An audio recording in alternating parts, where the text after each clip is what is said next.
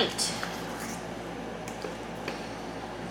We're going to be in Genesis and uh, verses 1 through 4, but uh, obviously we're starting a new series, The Goodness of God.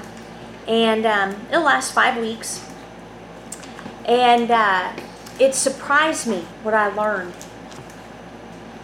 I mean, you know, I figured like you got tons of scriptures, tons of psalms, tons of proverbs that talk about the goodness, but I whenever I sit down to study, I ask them to show me things that you know, maybe we miss or we don't consider or we overlook. I want to see, you know, new things in the word. And uh, and so what I did whenever I start a study, one of the, the practices I've done probably since 1998 is uh, I will go through the law of first mention. So that's wherever the word is first mentioned, it sets the context for the rest of the uh, the study. And uh, so when it talks about the goodness of God or good, obviously you had to start in Genesis because he saw that it was good. And uh, so anyway, let's let's look at that because I learned a lot of great things just from that particular uh, spot. So we're going to examine the Old Testament aspect of goodness, and then we're going to touch on the New Testament aspect of goodness at the end. And uh, uh, also, I'm going to give y'all a lot of Hebrew and a lot of Greek, but it's in the notes. So if it's not in the notes, I'll let you know. Okay. So in Genesis, we'll start with verse one of chapter 1 to uh, verse 4, it says, In the beginning, God created the heavens and the earth. The earth was without form and void, and darkness was on the face of the deep, and the Spirit of God was hovering over the face of the waters. Then he said, Let there be light. And there was light. And God saw the light, that it was good. And God divided the light from the darkness. Okay, so there's a yep, there's a two Hebrew words are being used in this context. The first word created is um, bara, and it means in the Hebrew, quote, to create, but only God is the subject of bara. Okay, so He's the only one that creates. The enemy cannot create. God alone is the creator. All right? So anything that the enemy tries to do, it's a counterfeit. Or he steals from the word to make something that is wicked look good, like the rainbow now symbolizing homosexuality and lesbianism. The rainbow belongs to God. Okay? So that's what he does. He steals or he counterfeits, which is basically the same thing. Now, the word um, that I, I next to look at is without form and void. So without form is tohu, and it means formlessness and confusion.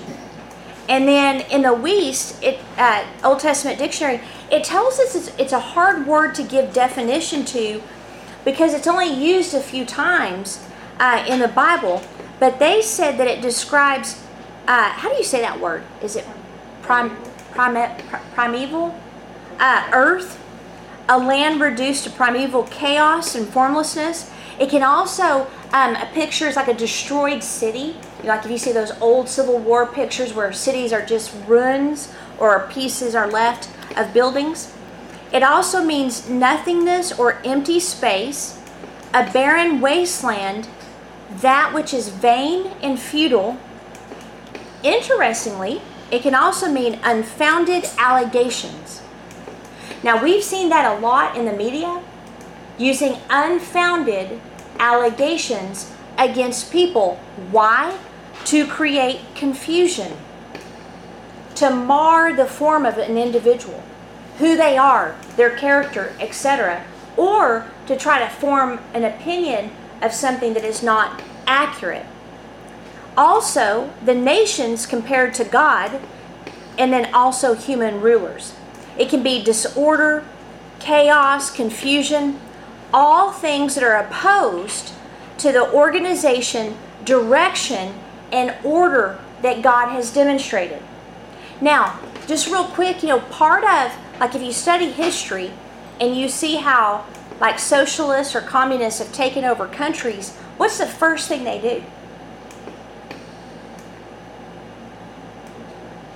Do what? Take your weapons. Well, yeah, they take your weapons away, but they create Propaganda. through propaganda, they create confusion and chaos.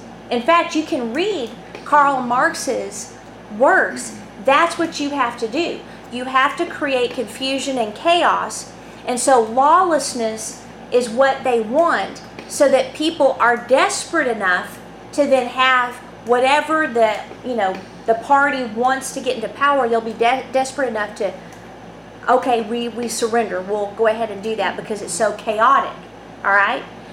So just know that wherever there is tohu, there is a lack of order, there's a lack of direction, and there's a lack of organization.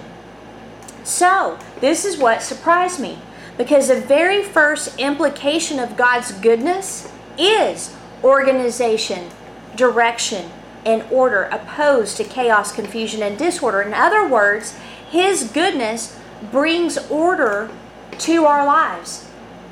So that is so key because you can look at wherever there is disorder, then you can decree God's goodness into that situation, or you can set up healthy boundaries. Now, this can go into your soul, right? If you're fine and you're happy and things are great, and then all of a sudden you get around that one person and you feel confused or there's chaos or your emotions are stirred up, hmm, that might be a good indicator to make changes in that relationship. Now, sometimes you're too close to the person. They might be a family member, or you might be married to them, where if you cut them off, it may not be a good idea, unless Holy Spirit's telling you to. Um, but even then, you can limit your contact or set up boundaries where you say, hey, what you're talking about does not bring peace. You know, I don't want to listen to complaining. I don't want to listen to gossip. I don't want to listen to strife filled talk. I don't want to listen to all of that. I need you to have proper boundaries around me, and that way we can have a good relationship. And if they love you and if they're honoring, they will be happy to do that. Or maybe we should ask ourselves personally when people are around me, do they feel better? Or am I bringing chaos and confusion? Because there's a difference between challenging people to be who God has called them to be versus people just feeling icky when they're around us, right? So we want to be careful that we're not bringing tohu or tofu because tofu is disgusting. Have you ever had tofu? Yep. I mean, I'd rather eat cardboard. Just give me this paper here. All right. So, whenever God's goodness comes into our lives, you can feel Him setting things in place, rearranging other areas, and guiding us to His direction for our lives. So, this just might be a good place to examine. You know, look at your health, your finances, your relationships, your emotions, your mind, everything. And whatever is not experiencing order and goodness, uh, direction, etc., I would ask Holy Spirit for some wisdom in that area. Now, the word void is bohu. So, tohu and bohu. bohu means void or empty. It depicts the state of matter after God had created it, but before He fashioned it for habitation.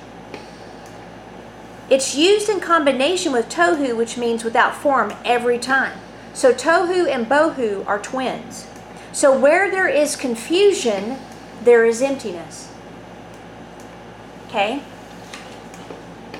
All right. Now, some people, when you look at verse 1, where it says that in the beginning God created the heavens and the earth, and then you look at verse 2 where it describes the condition of the earth, some people um, teach there was something very catastrophic and demonic that happened between verse 1 and verse 2.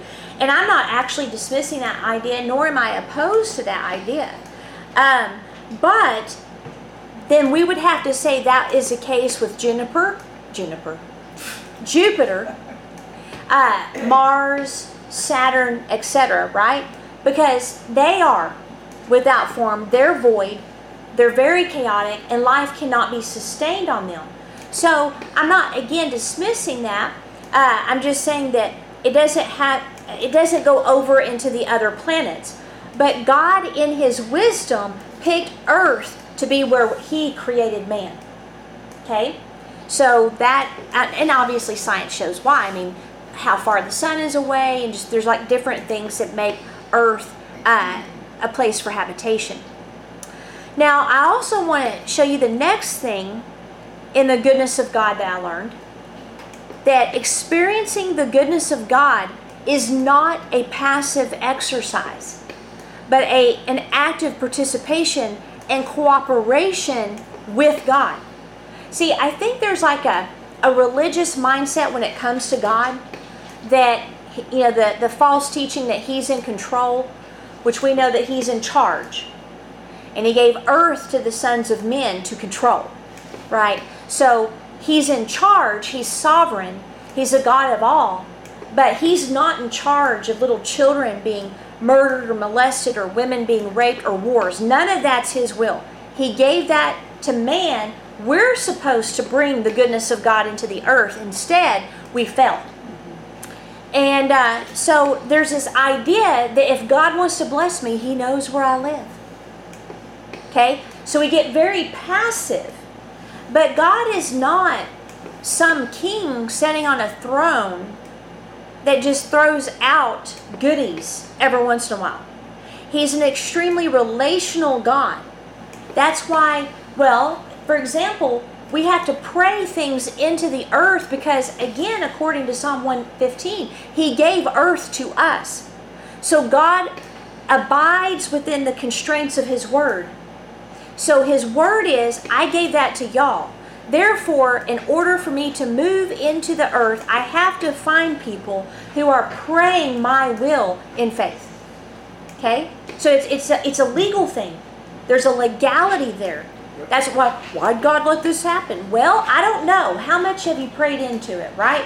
I mean, we don't want to necessarily beat people up when they're going through crisis, but I get tired of people blaming God for bad things in their lives. Like if you look at uh, Romans chapter 8, the context of Romans 8 28, all things working for your good, is in prayer. A person of prayer all things will work for their good. If you're not people of prayer, all things will not work for your good, right? So you might suffer loss and you might suffer things that are not necessary for you to suffer. So prayer is the context for God operating in our lives, but so are the promises of God. So we have to cooperate. He's very relational. That's why he gives us dreams and he shows us things in his word and prophetic words and things like that. So we see that here in Genesis, he brought order by decree. So that means he saw something and then he said it. Okay? Now, we have the same privilege. I'm not going to turn there, but I want to I want to examine these two verses. Then we're going to go over to John. But in uh, uh, Hebrews 11:3 it says, "By faith we understand that the worlds were framed by the word of God." so that the things which are seen were not made of things which are visible. Okay? That is simply saying he decreed a thing and it was established, and that decree is still in operation to this day, or everything would have blown up. Right? So his word is maintaining the frame of the earth. Our part is in 2 Peter 1 2 through 4, one of my favorite passages. It's a life passage for me I absolutely love it. It says, Grace and peace be multiplied to you in the knowledge of God and of Jesus our Lord. Now, real quick, the implication is that grace is, and peace is multiplied in the context of knowing more and more about Father and Jesus. As His divine power has given to us all things that pertain to life and godliness, through the knowledge of him who called us by glory and virtue, by which have been given to us exceedingly great and precious promises, that through these, the promises, we can be partakers or share in the divine nature or of the divine nature, having escaped the corruption that is in the world through lust. So this is saying that by the promises God has given us, we actually become more like Him. God wants the promises fulfilled in your life. He wants you to live the life that He has destined you to live because when you do, you look more like Him. I mean, who wants to be a Christian when all you guys, bunch of sour faced, complaining, negative Nancy's and Nathan's walking around? Look like they've been sucking on pickles all day? I don't want to follow a God that where everybody's woe is me and this and that. If you know God, even in difficult times, you have hope. You have a peace that you can get into if you find yourself getting out of, right? There are things that have been given to us that we should be the happiest, smartest, uh, most alive people on the planet. Okay? We should have the most hope of anybody. So, back to our active participation. The word promise is epigelma, and it means to uh, proclaim or promise. It's only used here in 2 Peter. So one time. In addition of the ma that's on the end, it's the result of epigio, which is to tell or declare. It's the uh, to proclaim as a public announcement or decree. So, what that means is the promise is in the decree. So, the promise isn't going to happen in your life by osmosis. The promise happens in your life when you decree it. That's why it's so important to not say, I will one day or I will be, blah, blah. I am healed now.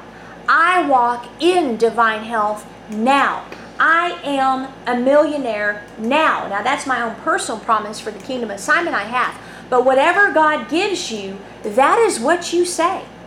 So, what you decree is what you get. Therefore, if you don't decree the promises of God, which are contained in the Word and His personal words to you, if you don't decree those, and instead you decree the opposite, guess what you get? That's why negative speaking by faith is so dangerous. In uh, First or Second Corinthians, I believe 5:13 or 5:12, it says, "We believed, therefore we spoke," or "We believe, therefore we speak." So you can't say the promises like there's some religious mantra. You know, we're not Buddhists here. You say the promises because you believe them. If you don't believe it, then get in the Word and meditate on it then once you have the faith, speak it. Because you will literally frame your world with your words. Just like God did. He's given us that honor. So you decree, and then when you release the decree, it releases the nature of God in the promise. So that's why Peter says that through the promises we partake in the divine nature. When God speaks, he releases his nature every time. When we agree with Him, we then have the same thing happen in our lives. So we see that in Genesis 1 1 through 4, darkness was on the face of the deep. deep. What are you doing when you release a promise of God, when you decree it? You're releasing light. Okay? Because light is revelation. Light is God. That is who He is. So when you release His words, you're releasing light. So, and this is important, you got to hear me. Don't be surprised when darkness becomes darker. In other words, you start releasing the decree and you're like, man, I am jacked. What is wrong with me? You know what I mean? Like when you start releasing the promises of God and see what the Word says, if you're not careful, you'll become focused on what you are not yet. And that is a trick. You got to focus on who you are becoming. So don't look back at where you're coming out of or the darkness. You got to look forward to the light because that's a trick of the enemy. But also the heart. What condemns us first? Our own hearts. Not even the devil condemns us first, our hearts do. But you cannot change a negative with another negative. You change a negative with a promise. Okay? So don't get fascinated by how messed up you might still be in an area. You've got to stay focused on the light. So when the Lord saw the disorder, he didn't go, Oh my goodness, isn't it terrible out there? Do you see the level of darkness on the face of the earth? What are we going to do? He didn't do that. He said, I know the answer to this darkness. And then he said, Light be. That's what he said. So if you have to do that, like if you see like, man, I got this problem here, then just decree the opposite. Don't come into agreement with the problem. It's the dumbest thing when we come into agreement with the problem. I don't know why we keep doing that. You know, we can discuss things and discuss matters of the heart with people that we trust and their confidants, but you cannot let them keep you focused on the darkness, nor can you bring them into focus on the darkness. Am I making sense? Okay. You've got to stay focused on what God wants, and that is light. Now we know that this light was not the sun, the moon, and the stars because that was created on day four. So in John, if we go over to John, um, which is one of my favorite books on the Lord, because he really uh, goes into um, the the prophetic works that the Lord did. Excuse me, all of his miracles. But if you look at John one, I like how he starts it. He says, "In the beginning was the Word." And the Word was with God, and the Word was God. He was in the beginning with God. And all things were made through him, and without him nothing was made that was made. In him was life, and the life was the light of men.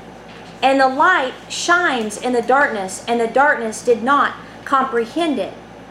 Okay, so the word comprehend means uh, there's like three interpretations.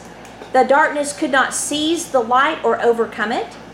The, dar- the darkness could not comprehend it with mental or moral effort. Uh, and then also, or it didn't understand it, uh, it means to quench, extinguish, or snuff out the light by stifling it. So darkness cannot overcome light, darkness does not understand light, and darkness cannot extinguish the light of God. Okay? And we know darkness is obviously symbolic of um, sin and the enemy and all that. So he released his life essence into the earth, his sound, because light and sound are the same thing. They're just on a different frequency. So, like if you tune, uh, I don't know if it's four, it might be 440.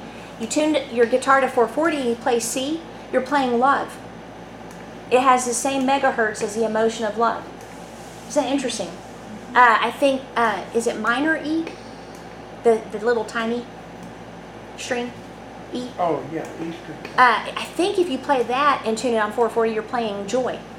So God has created sound to connect to us on a, an emotional level. Light's the same thing. The rainbow are, is just the same thing as sound on different spectrums. So the absence of light is the absence of his nature in any given er, er, area. With the promises, or within the promises, the ability to see its fullness.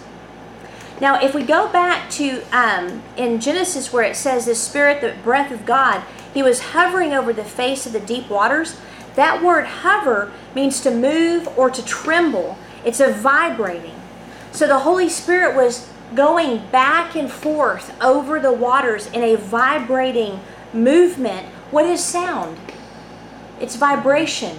Yeah. So there's a there's a connecting, there's a unifying of sound and light that's happening in this moment.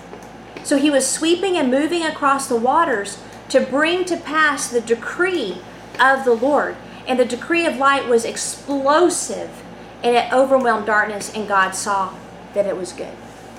Okay? So, good is Toba. And it means good, well pleasing, fruitful, morally correct, proper, and convenient, which I thought was interesting. It's something that is appealing and pleasant to the senses, useful and profitable, abundant and plentiful, kind and benevolent, good in a moral sense as opposed to evil, proper and becoming. Goodness is also a general state of well being or happiness and is the better of two alternatives. That right there is what your life should look like. I mean, we can take it practical, right? We don't want to just be all ethereal and discussing these things in the abstract. Your life should be fruitful. It should have meaning. It should be useful for others. You should bring the goodness of God into other people's lives. You should be profitable for people. There should be a morality about you that other people may not have, right? So, all of these things are the goodness of God that we're supposed to live in. Because when He said, Let there be, He created our home. Goodness is our home. That's what it should be. We should live in the goodness of God. So, if we consider that God is releasing His goodness in the earth, then we can see that we're supposed to dwell in His goodness. And that goodness is well pleasing, fruitful, moral, proper, appealing, useful, profitable, abundant, plentiful, kind, benevolent, happy, and always the better. See, I love that. His goodness is my home. It doesn't mean that there's not, you know, stupid people out there that maybe you know irritate me or cause problems or maybe i'm being stupid and i cause other people problems. It's not saying that there's not challenges bad decisions or even persecution. But what it is saying is that because you have god you live in his goodness. That's what it is. So in spite of any trials you're going through whether outside of your body or inside your body the goodness of god is supposed to be our home. Now here is a problem a lot of people don't believe God is good all the time. He gets blamed for everything, right? And so if you don't have that solidified, that no matter what happens in your life or to you, that God is good all of the time, then it won't be your home. You won't trust Him. I mean, how can you pray for God to bring healing in your body if you think He made you sick? How can you pray for God to turn a nation around if you think He's doing it? Right? Like even our end time doctrine. We got to be extremely careful. We can get very passive on our end time doctrine and think, well, this is the way it is. Let me show you something. In Daniel, and we know that certain things are going to happen. There's going to be a war between good and light uh, at the end of the age. But this is my scripture for the end of the age. In uh, Daniel chapter 11, let me see if I can find this. It's been a while since I've been here.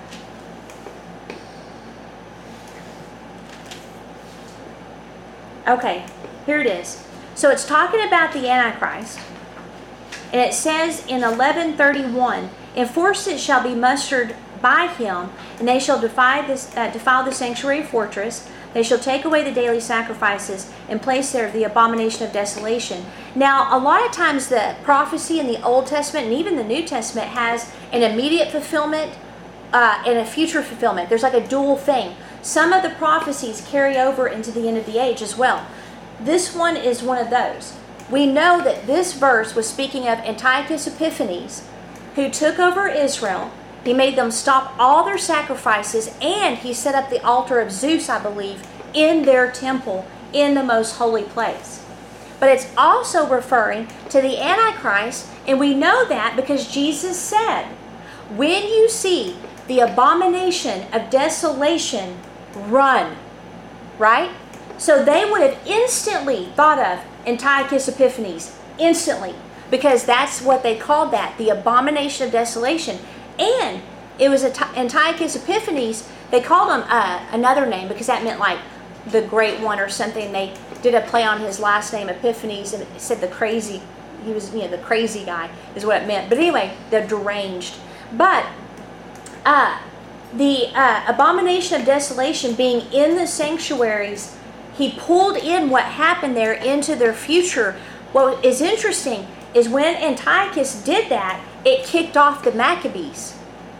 And the Maccabees are like, O H E double hockey sticks. No, we're not going to allow this. They mustered up an army. They started fighting against Antiochus. Then, who showed up on the shores? Rome. Rome showed up on the shores, met Antiochus Epiphanes, and the general drew a circle around them and said, You have a choice. You can either go back home or we're going to fight you. So at this point, Rome is the superpower of the world. Antiochus very smartly went back home, right? And Rome took over Israel, and that prepared the way for the coming of the Messiah. Who will be in control at the end? The same empire. So that's what Daniel says, right? So we've got this dual thing going on. Then it says, verse 32 Those who do wickedly against the covenant, he, the Antichrist, will corrupt with flattery. But the people who know their God shall be strong and carry out great exploits. And those of the people who understand shall instruct many. Yet for many days they shall fall by sword and flame, by captivity and plundering. Now when they fall, they'll be aided with a little help, but many shall join with them by intrigue.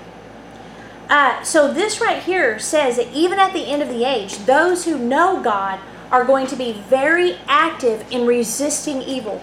We should never just sit back and let whatever happen happen. We've got to fight until the end. And that's why it's so important. Like even Jeremiah, when he was praying for Judah, and the Lord's like, stop praying. It's too late. Stop praying. He wouldn't stop because it was his nation, right? So we've got to keep moving forward and believing that the goodness of God is the will of God in all situations.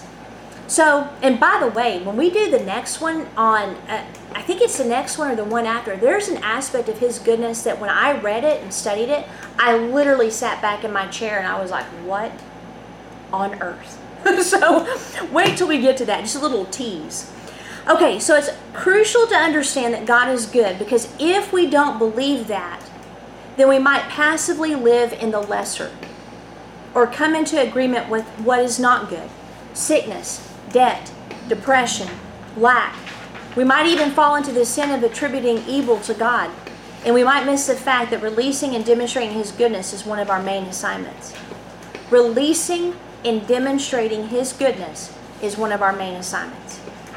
Now, we see for the rest of everything, you know, He decrees, He looks at it, He says it's good.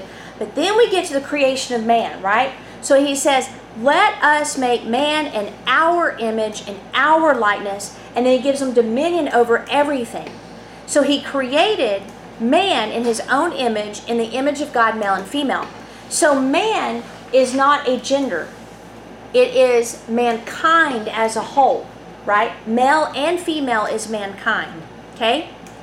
Now, we've got some more creating going on in Genesis 2 7, where it says that God formed man of the dust of the ground, and then he breathed into his nostrils the breath of life, and man became a living being. That word created there is the same as in Genesis 1 1. However, formed is a different word. It means to form, to fashion, to shape, to devise.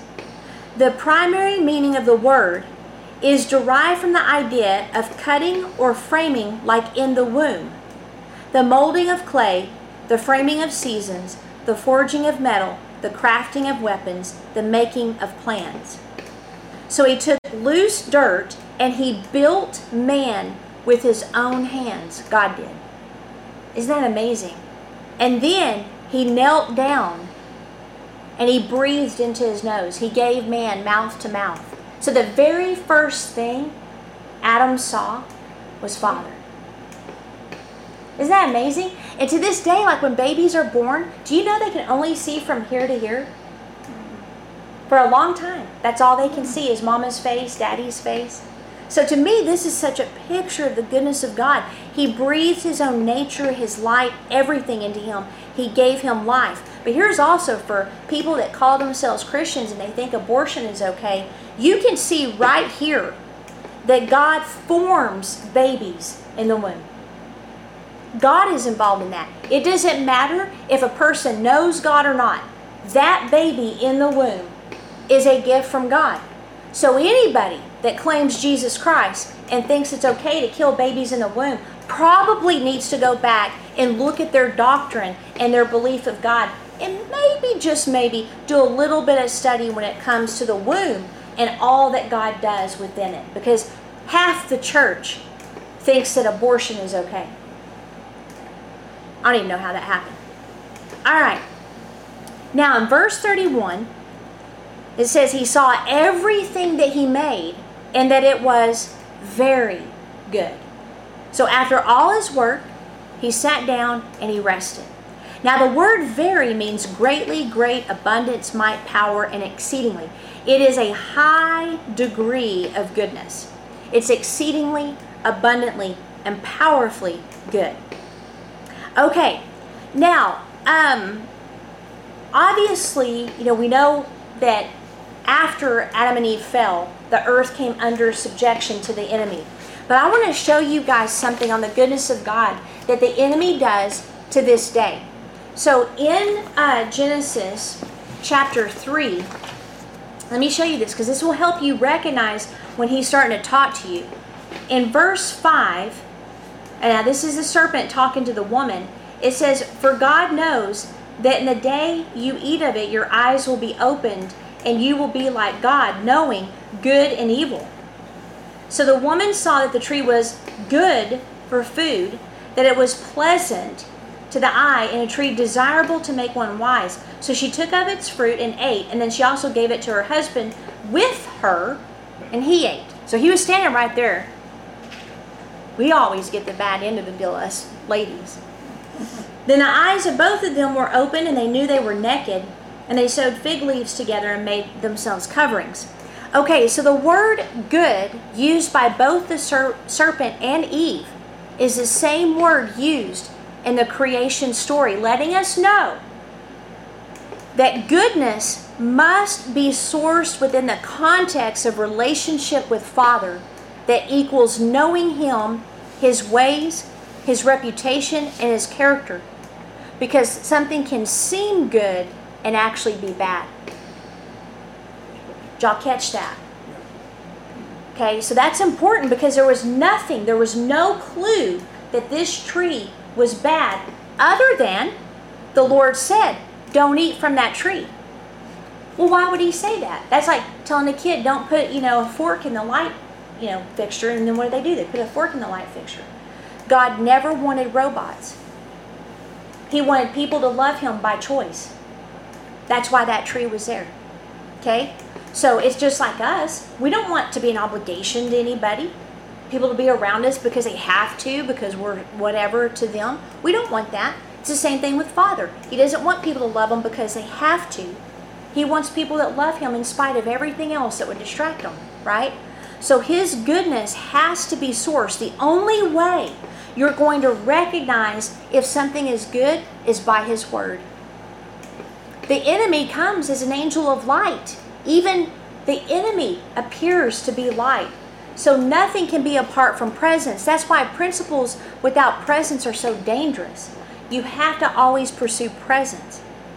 So for Eve, she saw it was useful and fruitful and convenient. It was pleasant. It was attractive. And the word desirable means to take pleasure in, to desire, to lust, to covet, and to desire intensely.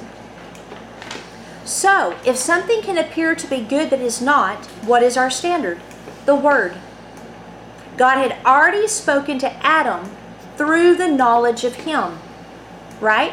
Adam received the Word directly, Eve received it indirectly, but the Word alone was not enough for them. Now, He visited every day. You would have thought they would have had a relationship with Him. So here's a couple questions I have. Number one, why were they even by the tree? Did y'all ever wonder that? Why were they by the tree? If if the Lord says, hey, don't eat from that tree, that's probably a good indication to not even go near it. So the fact that they're standing there near the tree tells me they wanted that tree. They wanted to eat from it. You know, a lot of people are like, well, the devil tempted them actually their heart had already started tempting them because they were by the tree. So this the devil made me do it is a cop out. The devil can't make us do anything, right? So they're standing next to the tree, and then here's the second thing. They believe that God was withholding something good from them. The enemy will do that. He'll make you think that God is withholding something good from you. And they thought they would be wise. The word wise means to act with insight and to be prudent. The enemy made them feel they were lacking something, and he besmirched the character of God. And so it looked good, therefore it must be good. He uses the same things. Well, did God really say that? You know, I mean, really, he just doesn't want you to be happy. Because if he wanted you to be happy, he would just give his blessing you could just go ahead and do whatever. Right? So that's how the enemy works. And he'll even find people that will agree with that nonsense. So once they ate from that tree, the glory was gone. Now, by the way, where it says they recognized they were naked, that's the first place uh, sexual shame came in. Did y'all know that? Yep. So it's like a shame of your body, a, shame that you were designed to be a sexual being. That came in right there. Now, obviously within the context of marriage, but you know what I mean. He created us male, he created us female. You know, it's funny. I thought we were birthing persons and there were no genders. But all of a sudden, since Roe versus Wade, it's all of a sudden women are back. Did y'all notice that? It's crazy. Okay, so in Romans 3:23 it says for all have sinned and fall short of the glory of God. Not righteousness, not goodness, his glory. Listen to that verse in the Passion. We are, have all sinned and are in need of the glory of God. So Jesus came and he restored that glory. In John 17, 20 through 23 in the Passion, which I love, he, this is the Lord praying right before he was arrested. I ask not only for these disciples, but for also all those who will one day believe in me through their message, which includes us. I pray for them all to be joined together as one, even as you and I, Father, are joined together as one. I pray for them to become one with us, so that the world will recognize that you sent me. For the very glory you've given to me, I've given to them, so they will be joined together as one and experience the same unity that we enjoy. You live fully in me, and now I live fully in them, so that they will experience perfect unity. And the world will be convinced that you have sent me, for they will see that you love each one of them with the same passionate love you have for me. But what did he say? The very glory you have given to me, I have given to them, so that they can be joined together as one and experience the same unity. So, guess what? Offense, unforgiveness, and disunity is actually part of the fallen mindset, not part of God's. The glory of God, if you want to live in it, you need to pursue peace with all men. You've got to have brave communication. You've got to be able to take the risk and communicate with one another and maintain unity, right? It's like the Lord. He wasn't afraid to say, Guys, I asked you to pray for me and you keep sleeping. What are you doing? You know, like he had brave communication. He called Peter Satan. You know? And we get our feelings hurt over the slightest thing. So the glory of God requires a courageous heart because the glory of God exposes cracks. It's the same thing. Light exposes darkness, the glory exposes cracks. You don't want to run from what is happening. You've got to make sure you face it. Sometimes you do have to go into hiding though and get healed up, but that doesn't mean that you want to be in disunity with others. So the glory was given to us for unity. In Colossians 1:26 it says, "There is a divine mystery, a secret surprise that has been concealed from the world for generations, but now it's being revealed, unfolded, and manifested for every holy believer to experience. Now, here it is. Living within you is the Christ who floods you with the expectation of glory. This mystery of Christ embedded within us becomes a heavenly treasure chest of hope, filled with the riches of glory for his people, and God wants everyone to know it. So the glory of God is in us now. That's amazing. So, where Adam and Eve had the glory clothing them, we have the glory in us. And that's amazing. In John 1:14 it says, "The living expression became a man and lived among us, and we gazed upon the splendor of his glory, the glory of the one and only who came from the Father, overflowing with tender mercy and truth." All right, now what does this have to do with his goodness? Okay, so his goodness here is his reputation, praise, or glory, is his reputation, praise, honor, splendor, light, and perfection. The Greek word for glory is doxa, and it's a favorable opinion. The idea is that God's opinion marks the true value of things as they appear to the eternal mind, and God's favorable opinion is true glory. You know what that means? Doesn't matter what other people think about you. What does God think about you? What is His opinion of you? If other people don't agree, that's their loss. Okay? So, the glory of God is His unchanging essence. Now, let me tie this together for you real quick and we'll finish up. In Exodus 33 18 through 23, this is the story where Moses begged him, I want to see your glory. See, the reason Moses was like Jesus is because he wanted God. He didn't want all the benefits, he wanted Him. Because he knew if you have Him, you have the benefits. It really doesn't matter. But he said, I want to see your glory so bad. And he's like, Well, you can't see my face. No man can see my face and live. But listen to what he says Please show me your glory. Then God said, I will make all my goodness pass before you, and I will proclaim the name of Yahweh before you. I will be gracious to whom I will be gracious, and I will have compassion on whom I will have compassion. So he put him in a rock, and then he put his hand over him, and then he could see his backside. So God equates his glory with his goodness. And then where he said, I'll proclaim my name, that's kind of like where a king or a monarch comes into a room and they do the, the trumpets and then they announce, right? That's what happened. He announced himself because he's a true king as he came into the presence of Moses. And he announced who he is. All his goodness passed uh, by him. So, goodness here is the same word that we've already studied. It also means fairness and beauty.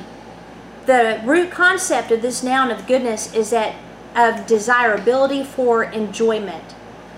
It's used to identify the personal property of an individual, the plentiful harvest of the land, items of superior quality and desirability, inward joy, and the manifest goodness of the Lord the state of spiritual blessing.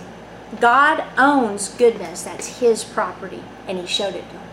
Now, because we have Him, we should have a life that is that good, right?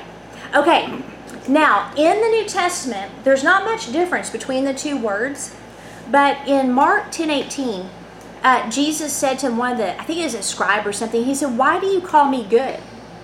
No one is good but one, that is God. Now, Jesus knew he was God in the flesh. Okay? So he wasn't asking for his sake. He was trying to bring attention to the guy, like, hey, why do you think you feel a desire to call me good? Because we all know as Jews that no one is good but God.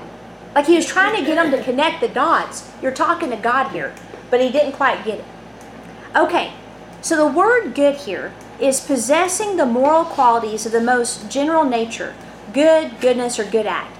It's agathos, and it means benevolent, profitable, useful, excellent, distinguished, pleasant. And in respects to feelings, excited, pleasant, joyful, and happy. So that's what we have living on the inside of us.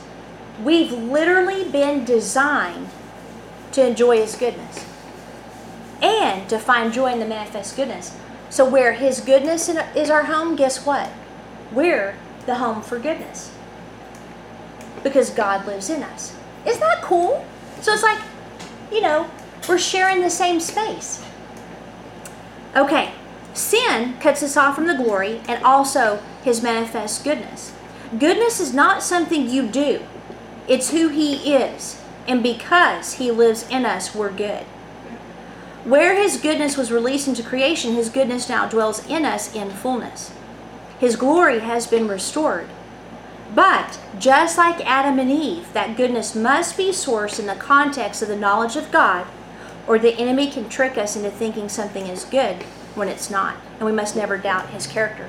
So here's why when people say, like, if you talk to them about Jesus, they're like, well, I'm a good person. No. Unless you're born again, and you have His nature in you, you are not good. We're all born with a fallen nature. So people can do benevolent acts. You know, Bill Gates, who wants to take over the world and not let us eat meat, has done lots of good things for society. but it's not sourced from God. Therefore, it's becoming destructive. Okay? So we have to understand it's who lives in you that makes you good, not the other way around. Now, to prove that, in Matthew 7 15 through 20, beware of false prophets who come to you in sheep's clothing, but inwardly they are ravenous wolves. You will know them by their fruits. Okay? Do men gather grapes from thorn bushes or figs from thistles? Even so, every good tree bears good fruit, but a bad tree bears bad fruit. A good tree cannot bear bad fruit, nor can a bad tree bear good fruit. Every tree that does not bear good fruit is cut down and thrown into the fire. Therefore, by their fruits you will know them. Okay, so this is the best passage in the New Testament to show that goodness is sourced in the nature of a person. Okay? Again, you may have some good things that people do that don't know Him, but that does not mean they are good intrinsically. Okay? So, we have to have God's nature in us by being born again. And we must nurture that nature as well so that the goodness of God is displayed in tangible, beneficial, useful, profitable, excellent, and practical ways. Society, culture, relationships, all that stuff should be impacted. When people taste our fruit, it should taste good. They should taste the goodness of God. Now, in the Greek word, I thought this was interesting. In that passage, good is used in relation to the word fruit. It means deeds, works, and conduct. The word fruit, though, in the Greek means good. So I thought that was interesting. So it's like good, good. Good goods. Do you have some good goods? That's what that literally means. Uh, it also means constitutionally or intrinsically good without necessarily being benevolent. I'll get to that in a second. Expresses beauty as a harmonious completeness, balance, proportion. Good as to quality and character. So, what this means is that fruit is the display of the goodness of God in your nature. Therefore, good fruit is that nature being seen in your deeds, your works, and your conduct. Isn't that interesting? Bad trees, they're bad fruit because the person on the inside is intrinsically rotten. Now, people might be like, well, that's not very nice to say. Well, we were all rotten, and Jesus saw it and came so we don't have to be. So it's not very smart to stiff arm his offer of being born again. Because he didn't condemn us, he came to become one of us, forever changed his nature so we could have his. So wisdom is to accept that, right? All right, in Ephesians 4:29 where it says let no corrupt word come out of your mouth, that's the same word as bad. Okay?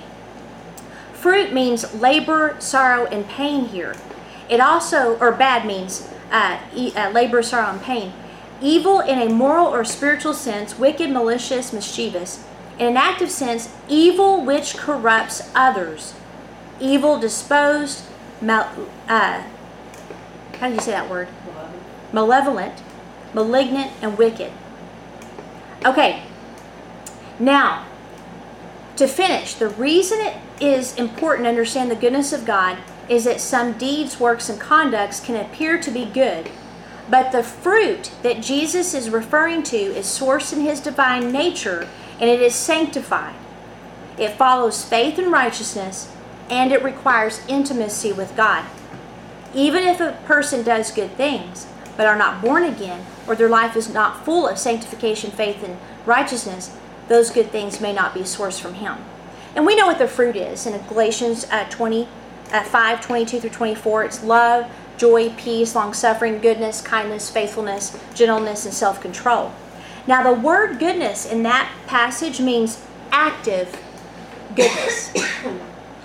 so, his goodness is always active. You can't be good by sitting in your house never doing anything. His goodness motivates you to do something about evil in the world. Even if it's saying something nice to someone in a store that looks like they're having a bad day. That is a goodness of God. Now, uh, the active goodness, it says there's more activity in agathosune, which is the Greek word for goodness, than chrestotes, which is the word for kindness. Uh, the word goodness does not spare sharpness and rebuke to cause good in others. Isn't that interesting? Uh oh. So, what that means is the goodness of God will chew you out one side and down the other if that is to provoke goodness. Wow. So where it says where Jesus said that he rebuked the disciples, if you look up the Greek, guys, he chewed them out. It wasn't this, you know, now Peter, cut it out. It was like, I told you that I was going to be raised from the dead, and you guys didn't believe. Where have you been the last three and a half years? You know, like he he definitely let them have it, but not out of anger, but for their sake. He's like, the goodness of God is willing to tell you, straighten up right? So there is a sharpness to the goodness of God. It's also on display when I just picture this. You know, the Lord, who is God in the flesh, but living as man 100%, sits in a corner and methodically makes a whip.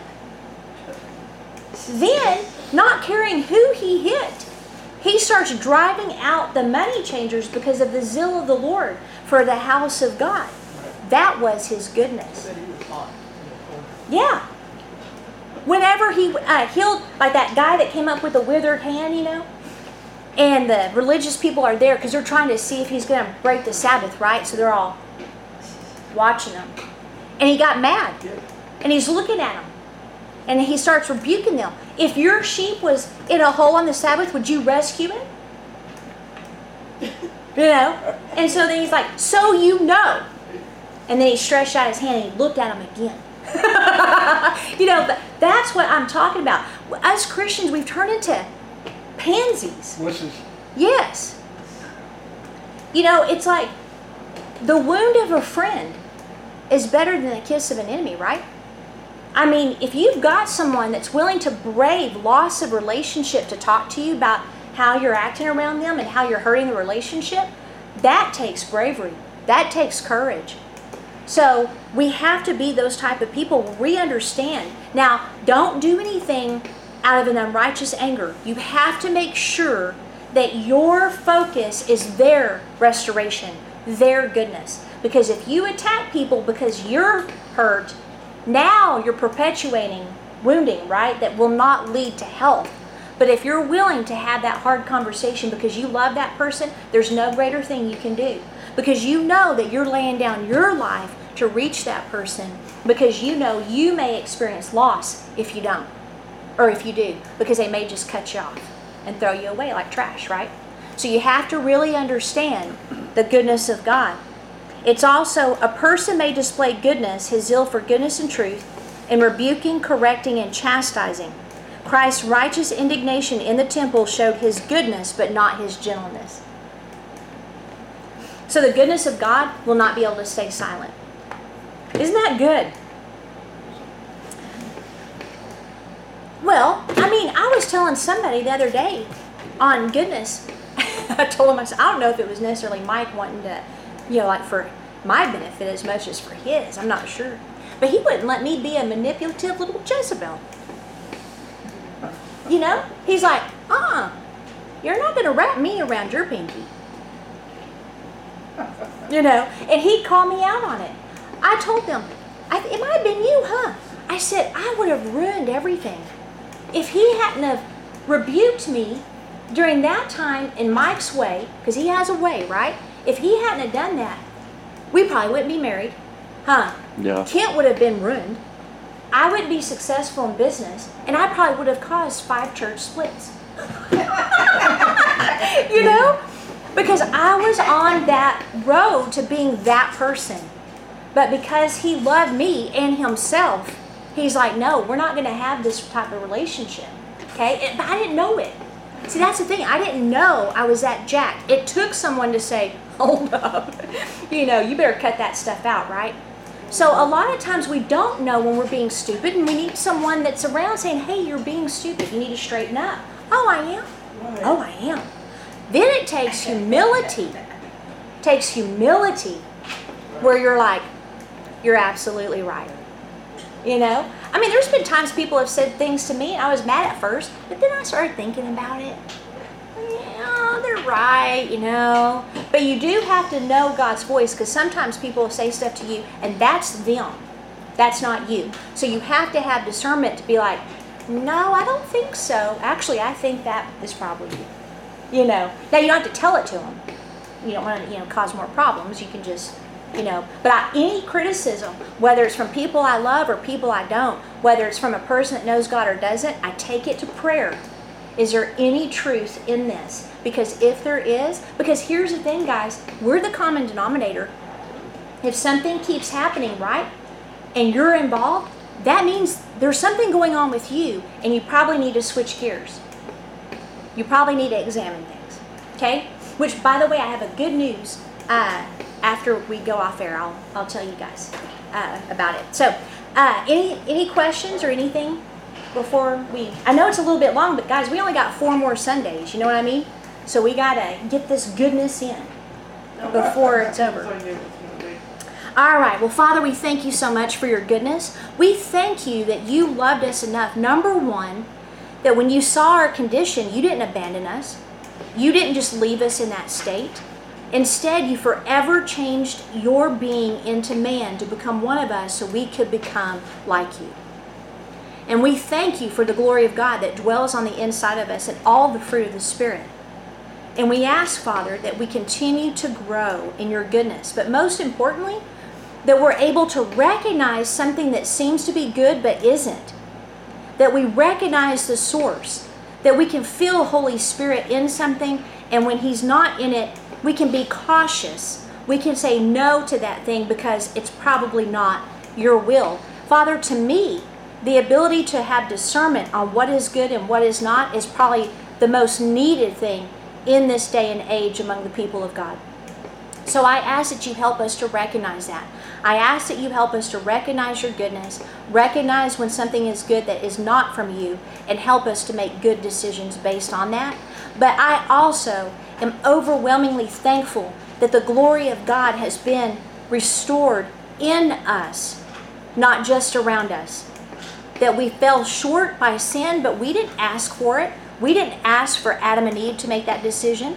And for that reason, you are a just God because you sent us the answer. So we thank you for that. This morning, we want to give our tithes and offerings to you, we give them with complete joy, no obligation, no reluctance, no compulsion. We give to you and we ask Jesus that you receive our tithes and offerings where you are seated in heaven. We give to you as kings to a king and as a pledge of allegiance that all of our finances are sourced from you, through you, with you, and we give to you willingly because we love you.